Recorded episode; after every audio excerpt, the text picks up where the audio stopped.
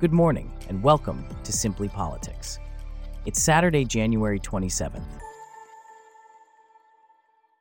On today's show, Tuvalu's pro Taiwan leader loses seat in closely watched election, and Donald Tusk is spoiling for a fight. Is he helping or hurting his cause? Plus, the Justice Department says Cuomo created a sexually hostile work environment as governor.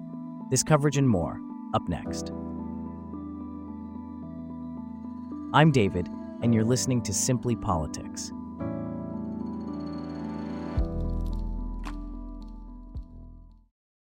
We start off with a significant development in international politics. In a closely watched election, Tuvalu's pro Taiwan leader has lost his seat. Prime Minister Kausea Natano, who pledged to maintain ties with Taiwan, failed to return to his seat on the main atoll of Funafuti. This could potentially impact Taipei's efforts to retain its dwindling number of diplomatic allies.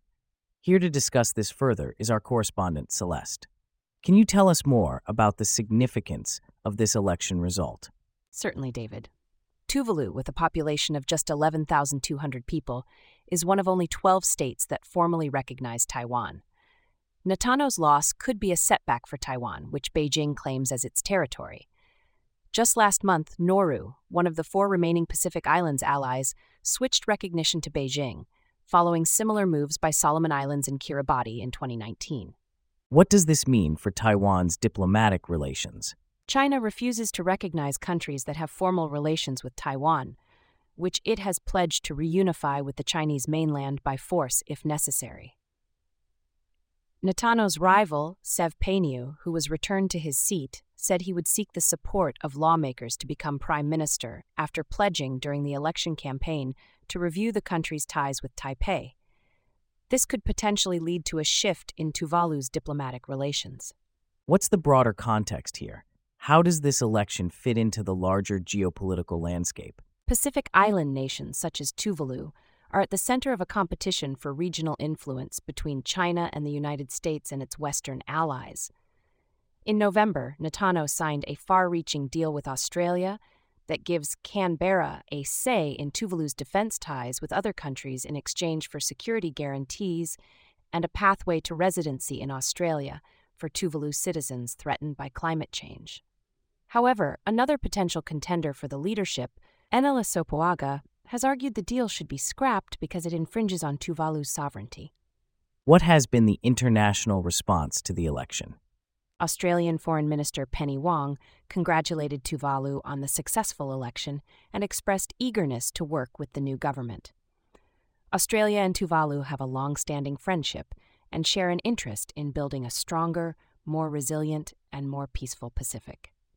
After hearing from Simply Politics reporter Celeste about the recent elections in Tuvalu, let's shift our focus to Poland, where Donald Tusk, the returning veteran of Polish centrism, has taken a confrontational approach towards law and justice, PiS, the populist group he defeated in the recent elections.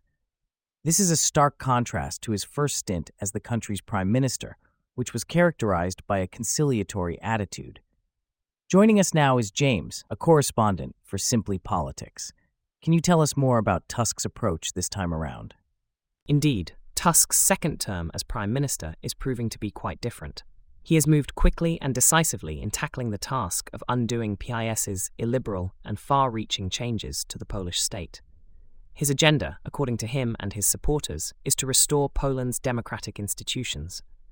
This has caused fissures in Polish society to explode into outright hostility. What are some of the early moves Tusk has made since taking office? One of the first things Tusk did was to take the country's public television channel, TVP, off the air.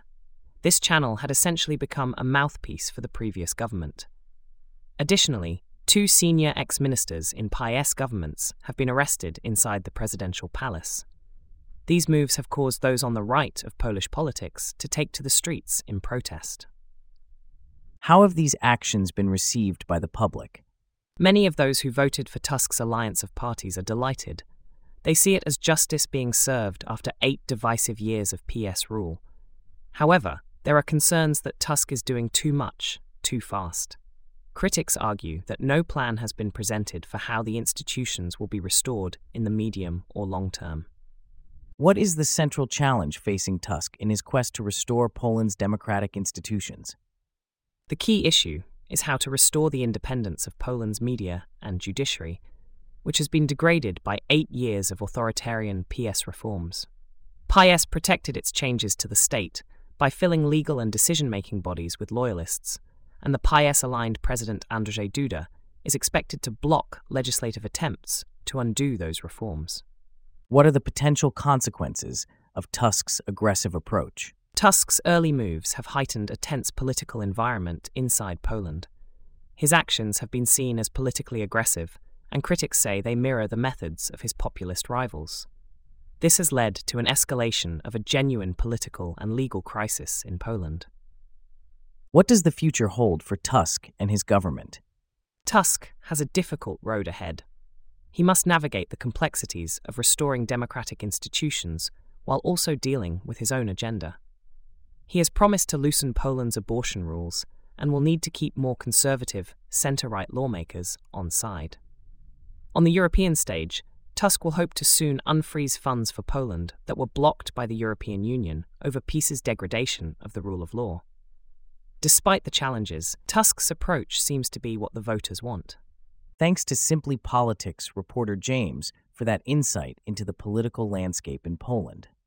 Now let's turn our attention stateside, where the Department of Justice has announced that former New York Governor Andrew M. Cuomo subjected female employees to a hostile work environment and retaliated against employees who spoke out about the harassment.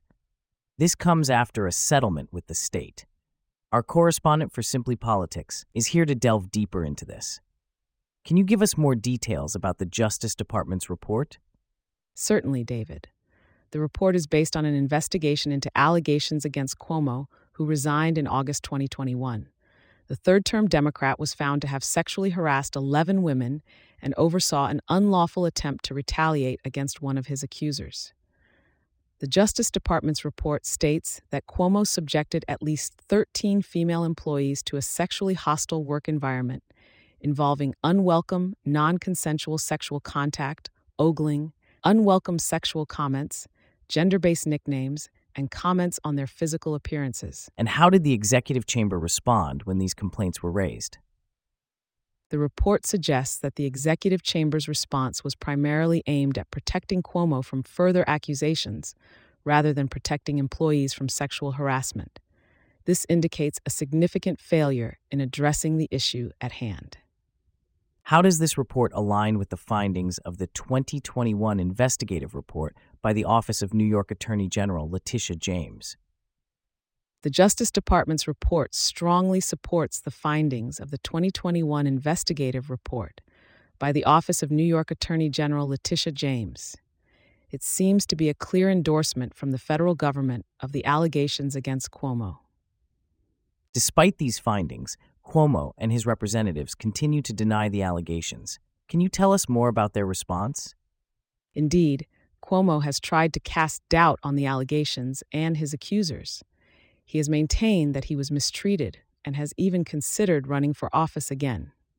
His representatives dismissed the settlement as a politically motivated attack. Cuomo's attorney, Rita Glavin, called it a political settlement with no investigation and stated that the Justice Department did not contact Cuomo about the matter. What does this settlement mean for Cuomo, who has for years claimed he did nothing criminal? The settlement is a significant repudiation of Cuomo's claims of innocence. It was struck by Governor Kathy Hochul's office, who succeeded Cuomo. Cuomo and his allies have complained about Hochul since she took office. The Justice Department, in announcing the settlement, acknowledged Hochul's efforts to correct what it said had gone awry under her predecessor. After hearing from Abby about the recent developments in the case against former New York Governor Andrew Cuomo, let's now turn our attention to international politics. The Biden administration has informed Congress of its intention to sell F 16 fighter jets to Turkey, a move that follows Turkey's President Erdogan approving Sweden's accession to NATO. This proposed sale, valued at $23 billion, was formally notified to Congress following the deposit of Turkey's instruments of ratification at the State Department. Our correspondent for Simply Politics, Michael, is here to delve deeper into this development. Can you explain the significance of this sale to Turkey, Michael? Certainly, David. This sale is a significant development in the relationship between the U.S. and Turkey. The F 16 fighter jets have been a top request from Turkey. The U.S. saw this as a key point of leverage in the negotiations over Sweden's NATO bid. Turkey had initially sought to involve the U.S. directly in the negotiations, a move which the U.S. rejected. However, the U.S. was aware that the F 16s could be a crucial bargaining chip if needed. So, how did the U.S. use this leverage to influence Turkey's decision on Sweden's NATO bid? Secretary of State Antony Blinken played a pivotal role in these negotiations. When Turkey approved Finland's accession to NATO in March 2023, Blinken worked intensively to secure Turkey's approval for Sweden's membership. During a meeting with Erdogan in February 2023, Blinken emphasized that Congress would not approve the sale of jets until Turkey allowed Sweden to join NATO. This led to the U.S. administration deciding to leverage the jets more directly in the negotiations. And how did Congress and other NATO members react to this negotiation strategy? Blinken had to navigate some complex dynamics. For instance, Senator Robert Menendez, then Senate Foreign Relations Chairman, had long opposed the sale of the jets to Turkey. Blinken also had to engage extensively with Greek Prime Minister Kyriakos Mitsotakis to discuss what Greece would need to feel comfortable with neighboring Turkey receiving the jets, given the tense relationship between the two countries. After months of negotiations, Erdogan publicly committed to move forward on Sweden's accession at the NATO summit in Vilnius, which cleared the first hurdle. What were the next steps after Erdogan's public commitment? The focus then shifted to ensuring that the Turkish parliament would vote in favor of Sweden's NATO accession. Blinken and Turkey's foreign minister, Hakan Fidan, spoke weekly over the autumn and winter.